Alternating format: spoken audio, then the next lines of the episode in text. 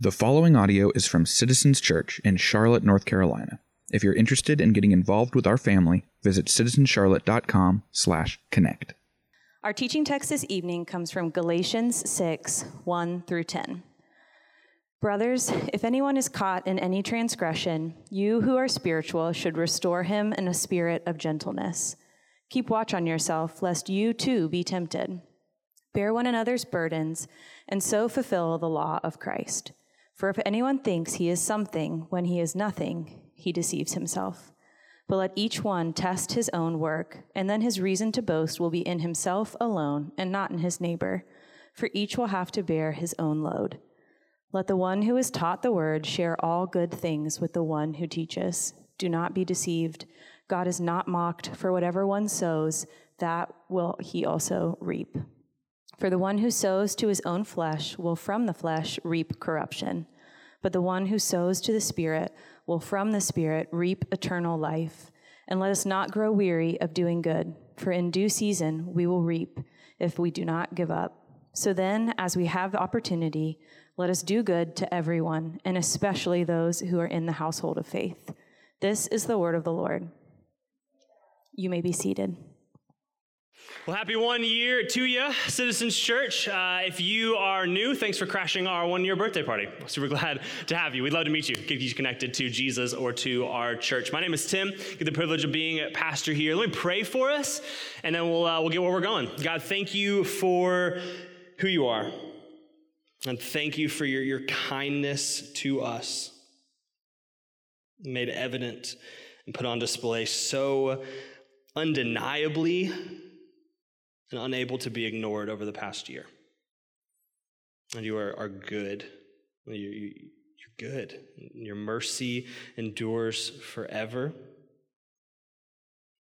As we sit in this moment, this opportunity to get to gather with your people, to sit under your word, to proclaim that one day the, the light is going to dawn and Christ is going to return and that you're going to make all things new again, Lord, would you help us in this moment push down the walls, the lies, the, the doubts, the noise, and we would hear from your spirit. We love you. We need you. Would you illuminate your word in our hearts? Let us be changed. In Christ's name, amen. Amen. Well, happy one year. Uh, we have a lot uh, that we get to celebrate this year uh, and just kind of point back to and think about everything we've been through. But one of the things you have to know is that if you've ever been to a one year old birthday party, you know that a one year old birthday party is not really about the kid right? I've been to a number of these. Having a kid of my own this year, you get invited to more once you have your own, it feels like. And what I've noticed is we show up and there's a little part of it that's about the kid, namely them smashing cake on their face for no reason. But the rest of us is like, hey, good job, parents, right? Like you did it. You made it a year. You survived and you kept this human alive for a year. And so we're here today to celebrate our church and to celebrate, uh, in some way, the collective sacrifices that we have made together as a church. But make no mistake about it, we're not ultimately here celebrating citizens, we're here celebrating our Father.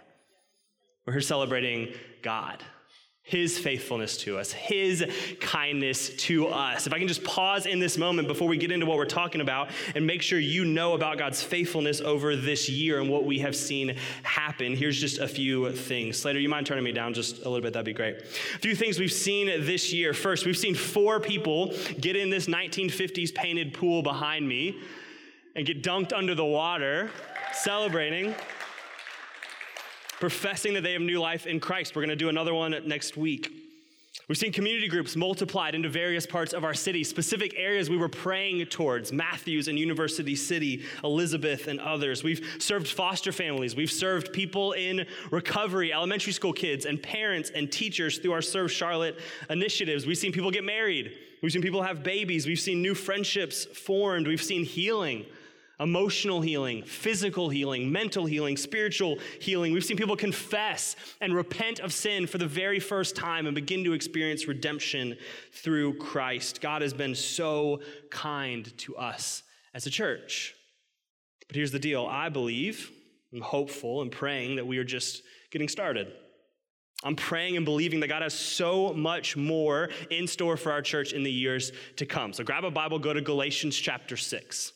So we're going to be hanging out this evening. What I want to do tonight is I want to cast some vision for where we are headed as a church in 2022. And I want to share a burden that is going to be really hard for me to not talk too fast because the Lord has been pressing it on me over the past few months. And I've been itching to get to lay this before you for where we are headed over the next year. And this vision is going to give shape to our ministries and our teaching and what we do as a collective unit over the last year. And so what I want to do tonight is I just want to give you the vision and ask you by the power of the Holy Spirit to buy in. That's my goal for where we're going tonight. I'm just going to lay this before you, say, this is where I feel like the Lord's leading us as a church. Would you buy into this in 2022? But before I give you the vision, let me tell you why I feel like the Lord is leading us into this. If you've ever run a road race of any considerable length, so think about like a marathon or a half marathon or even a 10K, one of the pieces of advice that hopefully you got before your first ever race from experienced runners was to not start too fast. One of the things they tell you is, hey, you're going to get to the starting line and your adrenaline is going to be going because you're going to have trained and you're going to be excited. And there's going to be a whole crew of people around you. Sometimes there's live music and you're just hyped up, ready to go. And what happens if you don't heed that advice is that the gun goes off and you blaze out of the gate way faster than you've ever run in your entire life and way faster than the pace that you set out to run.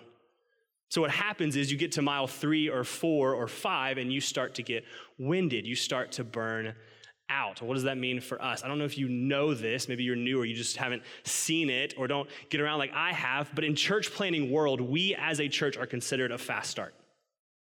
We just are. I know you're like, does it make sense? Are you, are you sure? Like, I've seen, uh, we are. I go to conferences, I talk to other church planners, and there's like, God is what? God is doing what in your midst? But despite my best efforts to screw it up, God is still faithful to us. People keep meeting Jesus. People keep getting plugged into community. But here's the deal, church I've never been concerned as a pastor for year one. I've always been concerned about year 10 and year 15 and year 20. So, what I want to do is, I want to lay out a vision for where we're headed. The problem is that we live in a culture that's seeped into the church now that is obsessed with novelty and with ease. We are obsessed as a culture with novelty. We love what is new, right? New job, new city, new home, new friendships, new everything, like new experiences. We just want what is new. We live with, with what C.S. Lewis writes about in his book. Um, something. This is what he writes Screwtape Letters. He says that we as humans, in Screwtape Letters, he says that we as humans have an aversion to what he calls, quote, the horror of the same old thing. We always want something new. Give me what's new. Give me the next big thing. But here's the deal, church. You have to understand perpetual novelty is a danger to spiritual maturity. Let me say that again. Perpetual novelty, always needing something new, is a danger to spiritual maturity because often the path of spiritual maturity is the path of the same old thing. The things you know Bible reading, prayer, community, gathered worship with God's people. And there's a difference between starting power as a church and staying power as a church. So we need a vision to keep going when this gets boring and repetitive. Maybe you've already felt that. But we don't just love novelty, we also love ease. Right? We fight in our lives to push back against anything that is hard or difficult. There's this emphasis overwhelmingly in our society to live lives that are as peaceful, worry free, anxiety free, and trouble free as possible. So it's okay if it's hard to a certain extent as long as the payoff is worth it. But once it gets to a certain level of hard, then we just bail. And that makes us flaky people. Right? This job is tough, so I'm just to switch jobs. These kids are disobedient and annoying, so I'm just going to check out and stop paying attention. This friendship is costly, so I'm going to make unbiblical boundaries. This is true for all of life, and it's true for our walk with Jesus. So we need a vision to keep going, not only when this gets boring and repetitive, but also when it gets difficult and costly. When it gets hard, when it stops being easy. Here's the good news for us right into the midst of that temptation and pull towards novelty and towards ease comes Galatians 6. This phrase for our church. So here's what I want to do I want to walk through Galatians 6 together. And then after that, I'll kind of lay out the vision. But I want to show you the Bible first because that's what's ultimate. That's what's most important. Galatians 6, this is coming right off the heels of Galatians chapter 5, the fruit of the Spirit, what we spent 10 weeks on this fall, talking about these two operating systems of life, right? That we have the flesh, this operating system that goes against God, rebels against God, doesn't want the things of God, and the Spirit, who God gives to his people to pull us and direct us and move us towards life with God. And Paul just finished chapter 5 by giving this command that really summarizes all of the Christian life. He says, Keep in step with the Spirit. Walk with the Spirit, that God is moving, and our job as Christians is to stay aligned and congruent with God. And then we get to Galatians chapter 6. We'll start in verse 1. It says, Brothers, if anyone is caught in any transgression, you who are spiritual should restore him in a spirit of gentleness. So when, when, Paul here says caught, he doesn't mean like gotcha caught, he means like stuck caught. If someone is stuck in a transgression, if they're caught in habitual sin, if they're struggling with the same thing, trying to follow Jesus, but continuing to say yes to sin and no to God, he says, You who are spiritual, you who are walking with Jesus, should come alongside of them and restore them. It's the same word used in ancient Greek for resetting. It's a medical term. It's what doctors do with a broken bone. If you've ever broken something, a doctor, they reset the bone. And he says, hey, if someone's caught in sin, you who love Jesus and love them, come alongside of them and restore them, reset them to life with God. And then he keeps going. Verse one, keep watch on yourself lest you too be tempted. So he says, you got to get close to them, but know that their temptations are going to become yours. So keep watch on your own heart, even as you're helping push them back to Jesus.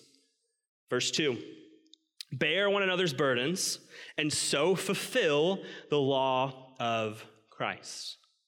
All right, so given the context of what Paul just said, restore those who are caught in sin, what he means in carrying or bearing each other's burdens in verse 2 definitely means spiritual burdens. Right? He says there's going to be burdens that people have around you in trying to follow Jesus, weight that they can't handle on their own, and you need to come alongside of them and bear that with them. He says, when you step in and you bear one another's burdens, you fulfill the law of Christ, meaning you live out what Jesus says are the two most important commandments love God and love one another. Verse 3 For if anyone thinks he is something when he is nothing, he deceives himself.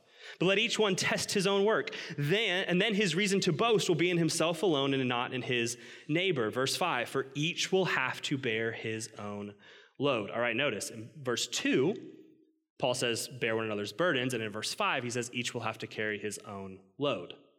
What's going on there? What's the tension? Well, here's what's happening. There's a difference for Paul in the New Testament between burden and load. So Paul uses two different Greek words with two different meanings. Let me nerd out because it matters. So his first, when he says burden in verse 2, it's the Greek word baros. What it means is excessive burden. It's weight that that person is not meant to carry, that they are unable to lift. I've told this story before about how when I was getting into weightlifting in college, I, I went to the YMCA and I tried to bench press and it fell on me. That's a burden, a baros. His word for load, though, in verse 5 is the, the Greek word phortion, and it means a, a cargo or a backpack. It's, it's heavy, it's weight, but it's manageable. It's something that you can carry on your own. And he distinguishes between the two. Okay, a load is a heavy backpack full of responsibility that's heavy, that takes effort, but is manageable and given by God. A burden is an overwhelming, crushing weight that we're called to carry alongside of one another.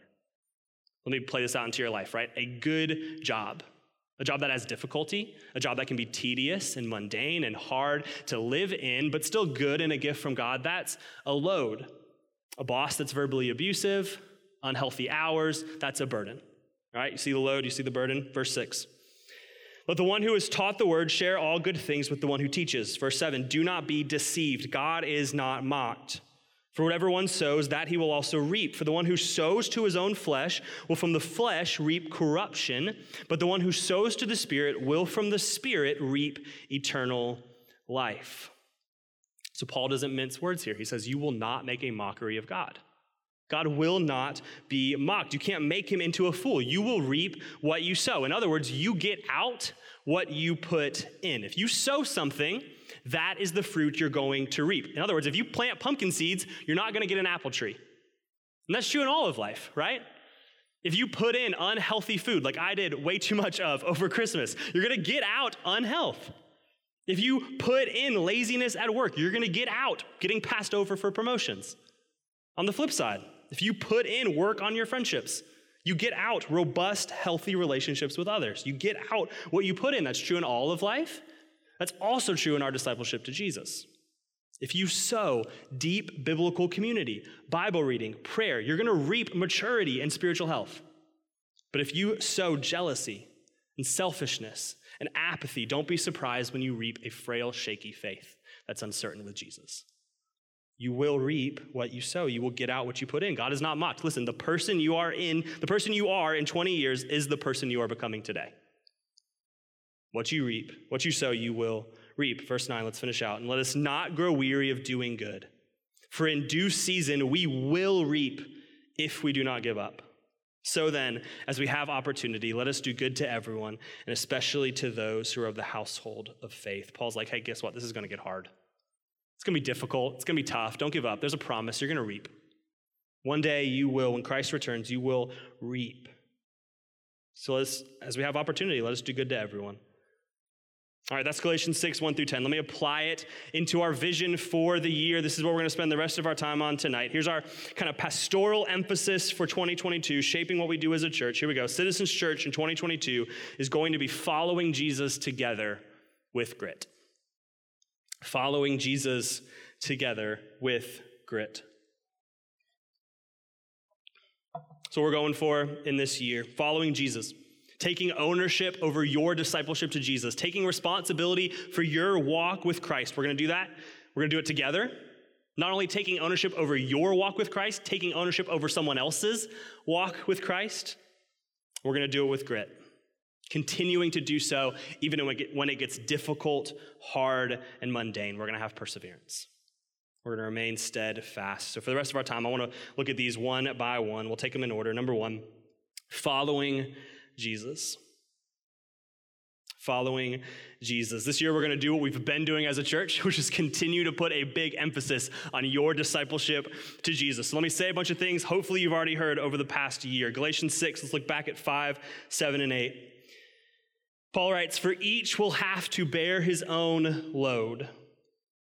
Verse 7 Do not be deceived. God is not mocked. For whatever one sows, that he will also reap. For the one who sows to his own flesh will from the flesh reap corruption, but the one who sows to the Spirit will from the Spirit reap eternal life. Church, this year you have to bear your own load.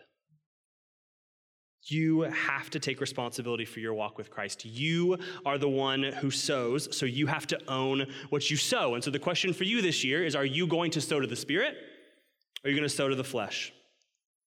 What's the trajectory of your life going to be? Is your life set up such that at the end of this year, you're going, yeah, I'm going to look more like Jesus based on the habits and rhythms and routines of my life?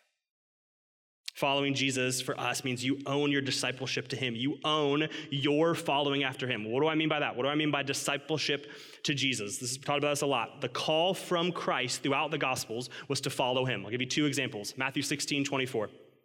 Jesus shows up and He says, Take up your cross and follow me. John 10, 27. He says, My sheep, my people hear my voice, and I know them, and they follow me. This means that Christianity is not a set of rules that you obey, and it's not simply a set of beliefs that you affirm so that you go to heaven when you die. Being a Christian is not simply affirming some propositional truth statements. Being a Christian means following after Jesus. It means being his disciple. It means coming to Christ and doing what the first century disciples used to do when they followed their rabbis. It means you build your life around these three practices we keep trying to throw at you and lay before you of what it means to be a disciple or an apprentice to Jesus. First, we be with him. Right, we build out space in our lives for all of the practices that help us abide with and dwell in and live in the presence of God. Practices like Bible reading and prayer fasting, feasting, silence, and solitude. As you examine your 2022 schedule, is there space for God? Is there space for you to abide with Jesus? And as you are more and more with Jesus, the aim is that we would become more and more like Jesus. We would become like him. What is Jesus like? Galatians 5. The fruit of the Spirit, all the things we looked at last fall. Christ embodies perfectly love, joy, peace, patience, kindness, goodness, faithfulness, gentleness, and self control as you look out over 2022? Is your life set up towards the trajectory where at the end of the year you're more loving, you're more full of peace with God and others, you're more joyful, more patient? And as we're with Jesus and transformed more and more to become like Jesus, we are then moved to do what he did to join Christ in the work he is doing in the world to redeem people and creation back to himself. So we start imitating his ministry on the earth. We start living out the ways of God's kingdom. We take care of the sick, we make disciples, we live in community. We're generous with our money and our time and our talents. We start practicing hospitality and welcoming in the stranger. This is the path of discipleship. We be with Jesus, we become like Jesus, and we do what he did. The question for us is will you walk it? You, will you walk it? You know the path before you. Will you walk it? Will you decide today that priority number one for 2022 in my life is not seven hours of sleep every night and getting better at golf? That's two of my goals. Feel free to share those. Those are good goals, but priority number one is at the end of this year, December 31st, I want to be with Jesus more. I want to look like him more. I want to join him in the mission that he is accomplishing in the world more. This is what our world needs, and this is what our church needs. Listen, the best thing you can bring to our church in 2022 is not your talents, it's not your serving hours, it's not your financial giving. The best thing you can bring to our church in 2022 is your discipleship to Jesus. You learning to follow after him being with him, allowing him to transform you, following in his path, sowing to the Spirit. But here's the deal, church no one can do this for you. I cannot follow Jesus for you. I cannot, your spouse cannot follow Jesus for you. Your community group leader cannot follow Jesus for you. Your best friend cannot follow Jesus for you. You have to decide by the power of God's Spirit, I'm going to sow to the Spirit and build my life around Him.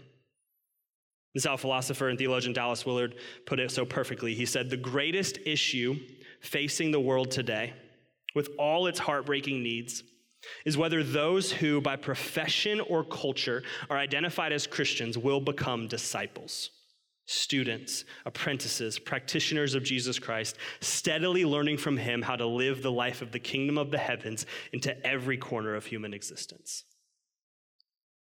That's our greatest need. We would learn what it means to be apprentices to Jesus. But here's, here's the good news that's a heavy weight. We haven't even gotten to two and three yet. Just number one's a heavy weight. Let me give you some good news. All of the Christian life from beginning to end is not one of initiation, but response. It's not one where we go get it for Jesus, we get after it, just straight up tenacity all on our own. It's a response. Jesus went first, Jesus continues to go first. So when we say, okay, in your discipleship, the first move is to be with Jesus, we know in showing up to commune with God at the chair, with the coffee, at the table for 10 minutes before we go to work, we know when we show up to commune with God that He is already there, that He's already invited us, that He's already beckoned us, that He is the one, 1 John 4, who first loved us. And so we respond to His love. When I say become like Jesus, we know this process of sanctification, of becoming more like Christ, is both God and man. That God promises, Philippians 1 6, to finish the work of making us like Christ that he began. When I say do what Jesus did, we know that it is Jesus who builds his church. It is God who advances his kingdom. We just join the work God is doing in the world. So, what that means is that all of following Jesus, all of discipleship, is grace. It's grace. It's a gift that God moves towards us, and so we can move back towards Him by the power of His Holy Spirit, which is what it means to follow Jesus that God moves and then we respond. God initiates and then we respond. We respond by God's love to God's love. We respond by God's power to God's power. So when we say we're going to follow Jesus, know that you follow a Jesus who is kind, who is gracious, and who is welcoming and who is calling and who is inviting and who is initiating as a Savior. That's number one, follow Jesus. Number two, together. Together. Look back at verses one and two. It says, Brothers, if anyone is caught in any transgression, you who are spiritual should restore him in a spirit of gentleness. Keep watch on yourself, lest you too be tempted. Bear one another's burdens, and so fulfill the law of Christ. We need each other in this. Following Jesus is not a lone wolf project. I want you to notice the assumption of Paul in Galatians 6 2 when he calls us to bear one another's burdens. Notice his assumption. What's underneath that statement from Paul is this truth we all have burdens. I love that Paul doesn't go, all right, this half of the church, you're the burdens, this half of the church, you're the bearers. Good luck. He says, no, we bear one another's burdens. And so, what that means is there's going to be times this year where someone in your group, someone in your life, someone in your family, someone in your workplace is going to need you to be the bearer. And there's going to be times in your life where those same people are going to need, you're going to need them to be the bearer. If I can borrow the language of, of biblical counselor Ed Welch, he says it this way. And I want to sit on this idea for a second. He says Christian maturity means we learn to be needy and needed. We learn to be needy and needed. Now, depending on where you're at and who you are and how you're wired, you're going to struggle with one side of that equation. So, for some of you in 2022, you, Christian maturity, a step towards Jesus, is learning what it means to be needed. You're the one in the group who always is the one who needs support. Always is the one who takes. Let me give you a few indicators that might be you. You don't show up to work, or don't show up to group, I mean, unless you're feeling it. You're, you don't, I, I got to go first. In group time and engage the hard time, I'm going to share first, and then I'm going to sit back, and I'm going to let my group leader handle the rest of it because that's kind of their job, and I'm just here to get out what I can get out. Or you sit in sermon discussion time, and it's like I have that really good thought, and maybe it'll bless somebody, but I just like don't really want to speak up because this is kind of for me and like me, me, me, me processing it. Maybe you show up to church and you're, they're like, "Hey, how was church?" And you're like, "It was fine. Like the music wasn't that great." It was kind of weird, and Tim preached too long. It just wasn't really for me. It wasn't like didn't speak to me. Or take it out of spiritual life. with your friendships. You're the person who always is talking about, it. my friends just don't do enough. They don't care enough. They're not for me enough. They're not about me enough. And the invitation from Jesus, following Jesus together for you, the step towards Christian maturity in the Spirit for you is in 2022 to learn to be needed. To say, I'm going to step in for somebody. Even when I don't feel like it, I'm going to step in. Even when it's hard, I'm going to step in. Now, there's a flip side. For some of us, Christian maturity in 2022 means we learn to be needy. We're always the one who's giving. We're always the one who's, I'm showing up to take care. We're always the one in our relationships and in our friendships who's playing the role of, I'm going to care for you, I'm going to take care of you. And that's a good thing. Don't hear me wrong. It's a good thing to be both, but we have to be both. And what I've found, at least in my own life, I mean, I got into ministry to be the person who's needed. What I've realized in my own life is often when I refuse to be needy, one of two things is at play. Either it's fear, because vulnerability takes courage, or it's pride, thinking that I have to be the one to step in. I have to be the one to show up. I have to be the one to say the thing. If I don't say the thing, if I don't show up, if I don't meet the need, then Jesus isn't going to do it because he has to work through me. Not that he wants to work through me, not he will work through me, he has to work through me. It's the invitation for you, if that's where you are of Christian maturity, moving in the Spirit, following Jesus together, is to learn this year to also be needy. Not just needed, but needy. Lindsay and I uh, love to watch mountain climbing documentaries which is very strange if you know me. She likes the nature part of it, and I hate nature and heights. So I don't know what I like about climbing documentaries, uh, but we watch them, and we're like sit in fear for an hour and a half and watch people that are better than us at life. But we, we watch them a lot. It's crazy how many there are, too. We watched one uh, last week on Netflix, highly recommended. It's called 14 Peaks. 14 Peaks is about a Nepali mountain climber named Nimsdai Purja. And Nimsdai is a crazy dude with crazy natural ability that sets out for his goal to climb all 14 18,000 meter or higher peaks in a span of seven months. So if you don't know what that means, that means he's going to climb Mount Everest and 13 other mountains just like it in the span of seven months. The, the fastest person before him did it in seven years. So crazy guy, right? So you're watching this and you're like, this dude is insane. Like he's he's gonna do this. Like, what is going on? It's all about like his brain and how he's wired and his special heart. He's got like this unique anaerobic ability. It's all crazy, all I don't understand. But what's fascinating as you're watching this documentary is that there are times where the director makes Nimsdai the hero, and there's times where he's the one getting rescued. So there's this part in alpine climbing, I don't know, I'll never do it, but I watch the documentaries, where if you get up to about 8,000 meters, which is about five miles up on this mountain, it's this area that climbers call the death zone. And the death zone is a place where the pressure of oxygen is so strong that you can't survive breathing normally. Your brain can't handle it. And so, in, within the span of, I think, like a couple of hours, you'll start hallucinating and you'll start basically going in and out of consciousness. And so, and to combat this, a lot of modern day climbers will carry oxygen tanks and oxygen masks enough to get them up to the summit and back out of the death zone. And it's fascinating because on one of the climbs, about halfway through his journey, Nimsdai and his group need to rescue or care for a guy who has run out of oxygen in the death zone. And so there's this kind of harrowing tale. They step in, Nimsdai offers up some oxygen to the guy, they rescue him, get him down the mountain. And you're like, yes, Nimsdai's the man. Like he's awesome. This is great. And then I think it's like the next climb or the second to next climb after that, the very thing happens except reversed. Nimsdai starts running out of oxygen in the death zone. He starts hallucinating. He tells a story about how he's like seeing the Yeti monster like attack him, like all this crazy stuff. And he starts going in and out of consciousness, and somebody else on his team then has to step in and save him. And so at both parts in the documentary, Nimsdai is both needed and needy. What a beautiful picture of Christian community.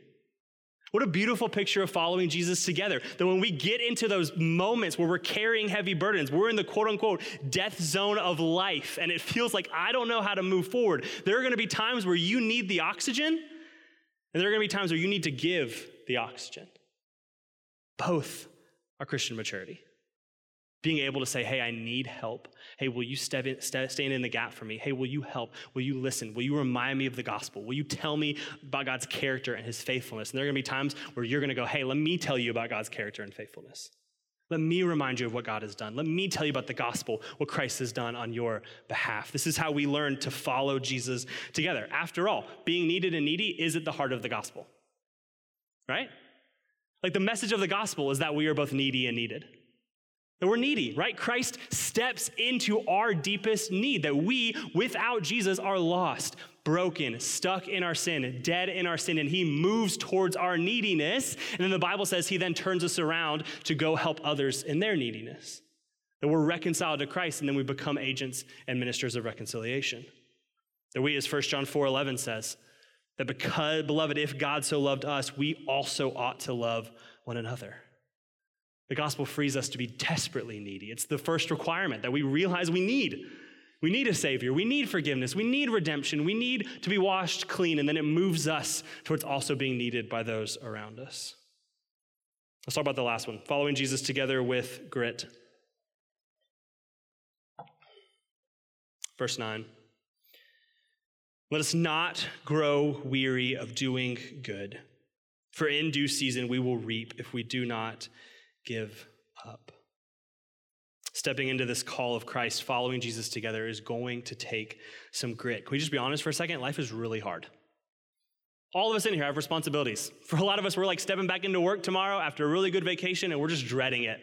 We're like, man, seven to five, eight to five, whatever I got, I got to go back to my responsibilities. I got to go to the grocery store. I got to do this. I got to do that. Like life is hard. And there are days, to be honest with you, my perfect day is I can turn my phone off, go play golf, and then watch TV and eat pizza for the rest of the day. Like I'm just being honest. Anybody else? Just me? Nice. Let's hang out, Matt, after this. Some days I'm just like, I just don't want to do it. Like, just give me some pizza and some golf and some Netflix. Like, I just don't want to do it. But to step forward in following Jesus together, it's going to take some grit. Here's what I mean by grit. Angela Duckworth, she's a, PhD psychologist, a genius. She's devoted her life to the study of grit and how it uh, manifests itself and applies to our lives. This is how she defines it. She defines grit as, quote, the passion and perseverance for long term goals. Here's what she writes she says, Grit is about having what some researchers call an ultimate concern, a goal you care so much about that it organizes and gives meaning to almost everything you do. And grit is holding steadfast to that goal. So, the one organizing goal, following Jesus with my brothers and sisters in Christ, that organizes our lives. And then grit is holding steadfast to that goal. Even when you fall down, even when you screw up, even when progress toward that goal is halting or slow. The word the Bible would use for it is the word steadfastness. We remain steadfast. We stand firm when life gets hard and difficult and boring and tedious and mundane. We don't throw in the towel, we play the long game. We play the long game. We care about year 10. We care about year 15. We care about who we are becoming. That who we are in 20 years is who we are today. Grit means I don't grow weary in the doing good of following Jesus together. Grit means that I get up in the morning and I get those 15 minutes with God, even though I would rather sleep, because mo- most of the time I would rather sleep. Grit means making that phone call to check in on a community group member, even when I would rather watch TV, because to be honest, a lot of times I would rather watch TV. Grit means having the disciplined conversation about Jesus and grace and obedience with my kid for the 15th time, even though I'd rather just yell and be done. Because most of the time I'd rather yell and be done. Grit means going to spend time with my non Christian coworker, even when it's easier to go hang out with the same Christians that I've hung out with for four times this week, even when it's easier to do that. But grit says, I'm not giving up. I'm not throwing in the towel. I'm not resigning myself to my immediate desires or whims. That's what you have to fight against for grit. You have to push back against what you want in the moment, what feels good and what feels easiest, and what feels like the path of least resistance. Because going after our whims and desires, and I love you, but I gotta say this going after my whims and desires, that's what toddlers do. And I know this because I've been following a toddler around for the last two years. And it's like, no, you can't eat that cookie. No, you can't stick your finger in the electrical socket. No, you can't have 5,000 blueberries. Like, this is not how life works. But toddlers do that, right? They're driven by whatever they want in the moment. She has no long term ability to play the long game. She wants what she wants when she wants it. Another marker of a toddler is how quickly she gets angry when things don't go her way. Can I have that? No, blah, freak out on the floor. Listen, being driven by our whims, being driven by our emotions, being driven by the path of least resistance because we want it now and we have no view of the long game is what toddlers do. And for me, myself personally, one of the things the Lord's pressing on me is that a lot of times I'm a spiritual toddler.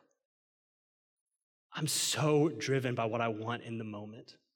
I'm so driven by what my heart views as the path of least resistance in the moment. It's easier not to engage. It's easier not to say the thing. It's easier just to pull back. It's easier to ignore. It's easier to not confess. It's easier to not own it. It's easier to not repent. Whatever it may be, my heart is drawn to the path of least resistance. So grit means I step forward.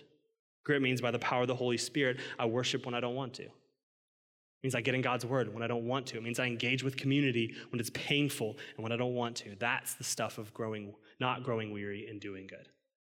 Eugene Peterson, uh, who passed away a few years ago, wrote a book. It's called A Long Obedience in the Same Direction. Uh, it's my favorite book besides the Bible. You should read it tomorrow. A Long Obedience in the Same Direction, Eugene Peterson. This is what he says. He says, We live in what one writer has called the age of sensation. We think that if we don't feel something, that there can be no authenticity in doing it. But the wisdom of God says something different that we can act ourselves into a new way of feeling much quicker than we can feel ourselves into a new way of acting. There's a great, notice this part, oof, there's a great market for religious experience in our world. There is little enthusiasm for the patient acquisition of virtue, little inclination to sign up for a long apprenticeship in what earlier generations of Christians called holiness. Everyone wants the emotional experience. Everybody wants the feel good worship. Everybody wants the sermon that makes us cry. Everybody wants the quiet time that gets us so pumped for the day. And there's nothing wrong with any of those things. But are we're willing to sign up for the long obedience in the same direction towards holiness. That's what it means to have grit. What good news we have in the gospel church that we serve and follow a Savior that did not give up when it got hard. I love the gospel story because it's really good for Jesus a week before it goes really, really bad, but ultimately the best eternally. Right? Because he's entering into the city, he's on a donkey, the whole crowd is celebrating him. Hallelujah, Hosanna in the highest. But Jesus doesn't stop there. He doesn't take the path of least resistance. Yeah, make me an earthly king. Let's go get the Romans, let's crush them. He takes the path of hard, of painful, of difficult. And a week later, he's betrayed He's beaten, he's mocked, he's abused physically, emotionally, spiritually. Takes our sin and he goes to the cross. And listen, the love of Christ that goes to the cross, that dies for our sin, that is buried in the ground and rises again, that is a gritty, steadfast love. It's a love that doesn't give up when it gets hard. And it's Christ, here's the good news it's Christ that brings our souls rest and renewal to be gritty ourselves. Because gritty doesn't just mean you, you grind your teeth, right? Gritty's not like grind your teeth, figure it out. It's a reminder that the Bible says that the same power that raised Christ from the dead now lives in all who trust in Jesus. So, gritty means we're empowered by the Holy Spirit. Gritty means that Christ did die, but he did rise again, defeating Satan, sin, and death, and that you are now sealed by the power of the Holy Spirit. You're forgiven and washed clean and made new and being sanctified so you can say no to sin and yes to God. So, we live by the power of that Spirit. We remind ourselves over and over and over and over and over again my victory, my victory, my victory, my victory, my victory, my victory, my victory. Here's where I want to close. I've gone too long already. It's a vision sermon. Get over it. Everything around you is going to tell you this year not to do these things. Everything in your life, everything in your life, everything in your community, all your coworkers, your neighbors, your family, whoever, whatever that looks like for you, everything around you and inside of you is going to say this is not worth it. Following Jesus is lame. Follow your heart instead. Living in deep community, pushing through and forgiving and reconciling, even when it's difficult or weird or awkward or lame or hurtful, is bad. Don't do it. Set some boundaries, leave them alone, do whatever. Everything around you is going to say, hey, don't have grit. Why would you follow Jesus if it doesn't make your life better? Why would you follow Jesus if it doesn't lead to health, wealth, and prospering? Give up on this. Let me tell you a story. This is where we'll close. About a pastor by the name of Dietrich Bonhoeffer. My family's German, so he's an idol of mine because he's German. Idol, like good idol, like look up to him, not like worship idol. this is how I know I've gone too long. Uh, Bonhoeffer grew up in the 1900s. If you haven't read his story, it's a really fascinating story. He becomes a Christian early in his life. He devotes his life to studying and preaching God's word. Uh, in the 1930s, the Reich, led by Hitler, uh, starts to infiltrate the church. And their expressed goal is not just to take over militarily, but take over spiritually, emotionally, mentally. And so they take over the church, and a bunch of confessing, Jesus worshiping Christians leave and start forming their own secret underground churches. And they decide, hey, in order to, to put pastors into these churches, we need a secret underground seminary. And so they choose Bonhoeffer to start a seminary called Finkenwalde, which sounds very Harry Potter. And so Bonhoeffer establishes this seminary called Finkenwalde, and it's this kind of robust view of communal life. So he says, okay, we're going to wake up in the morning together, we're going to worship together, they're going to go to class, we're going to study, we're going to eat meals, we're going to basically devote all of our lives, morning till evening, around deep formation, following Jesus together. In fact, this pattern that he establishes is so overwhelming that a lot of his Jesus following friends are like, this is too much. Like, Dietrich, this is, you can't do this. Like, this is too overwhelming. And one of those friends in particular was a guy named Wil- Wilhelm Niesel.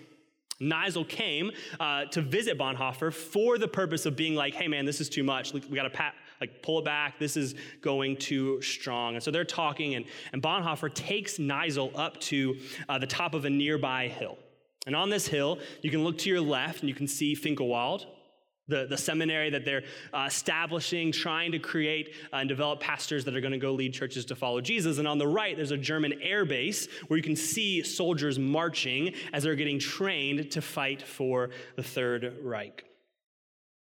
And look over this scene, and Bonhoeffer says to Niesel, says this quote. He says, These soldiers, pointing to the German air base, are being trained for a kingdom of hardness and cruelty. They are being shaped.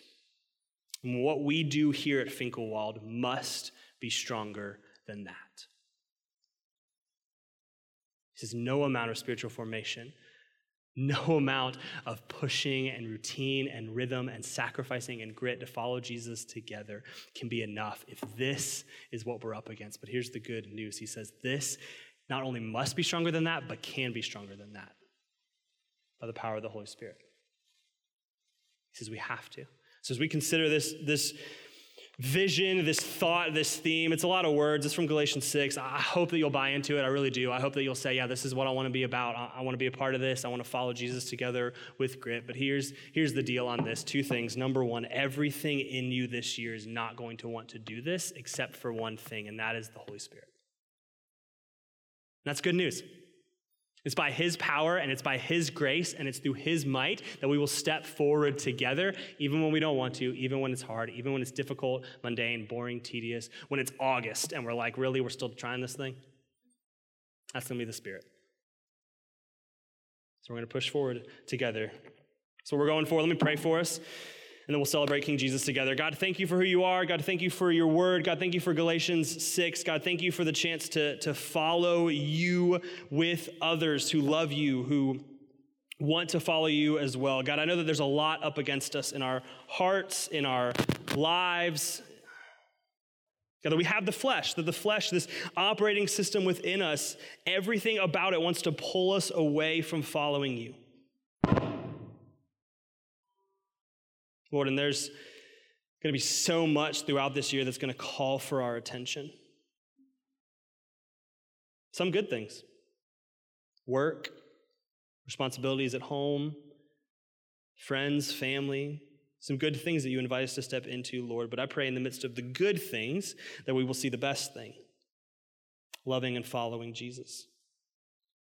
And there's going to be some bad things that call for our attention. God, there's going to be some temptations towards sin. There's going to be some temptations towards lawlessness. There's going to be temptations towards hiding and fleeing and running and disbelieving the best about you and the best about one another, Lord. And so I pray in the midst of that, too, that you will protect us and you will guard us and you will help us and you will guide us, Lord. We're desperate for you, God. Without your spirit, this is just a bunch of words that we've thrown together because they sound cool. Lord, we need your spirit. God, we are desperate for a move of you in our hearts. God, you are the one in Philippians 1 6. God, you are the one who promises that you will finish the work that you have started. And all of the Christian life is grace upon grace. You initiate, you seek, you search, you save, you rescue. And what we are only called to do by the power of your Spirit, which is still your work too, is to respond. Now we need you desperately. And we need you on January 2nd. We're going to need you on August 5th, and we're going to need you on October 30th, and every day in between. All these things in Christ's name, amen.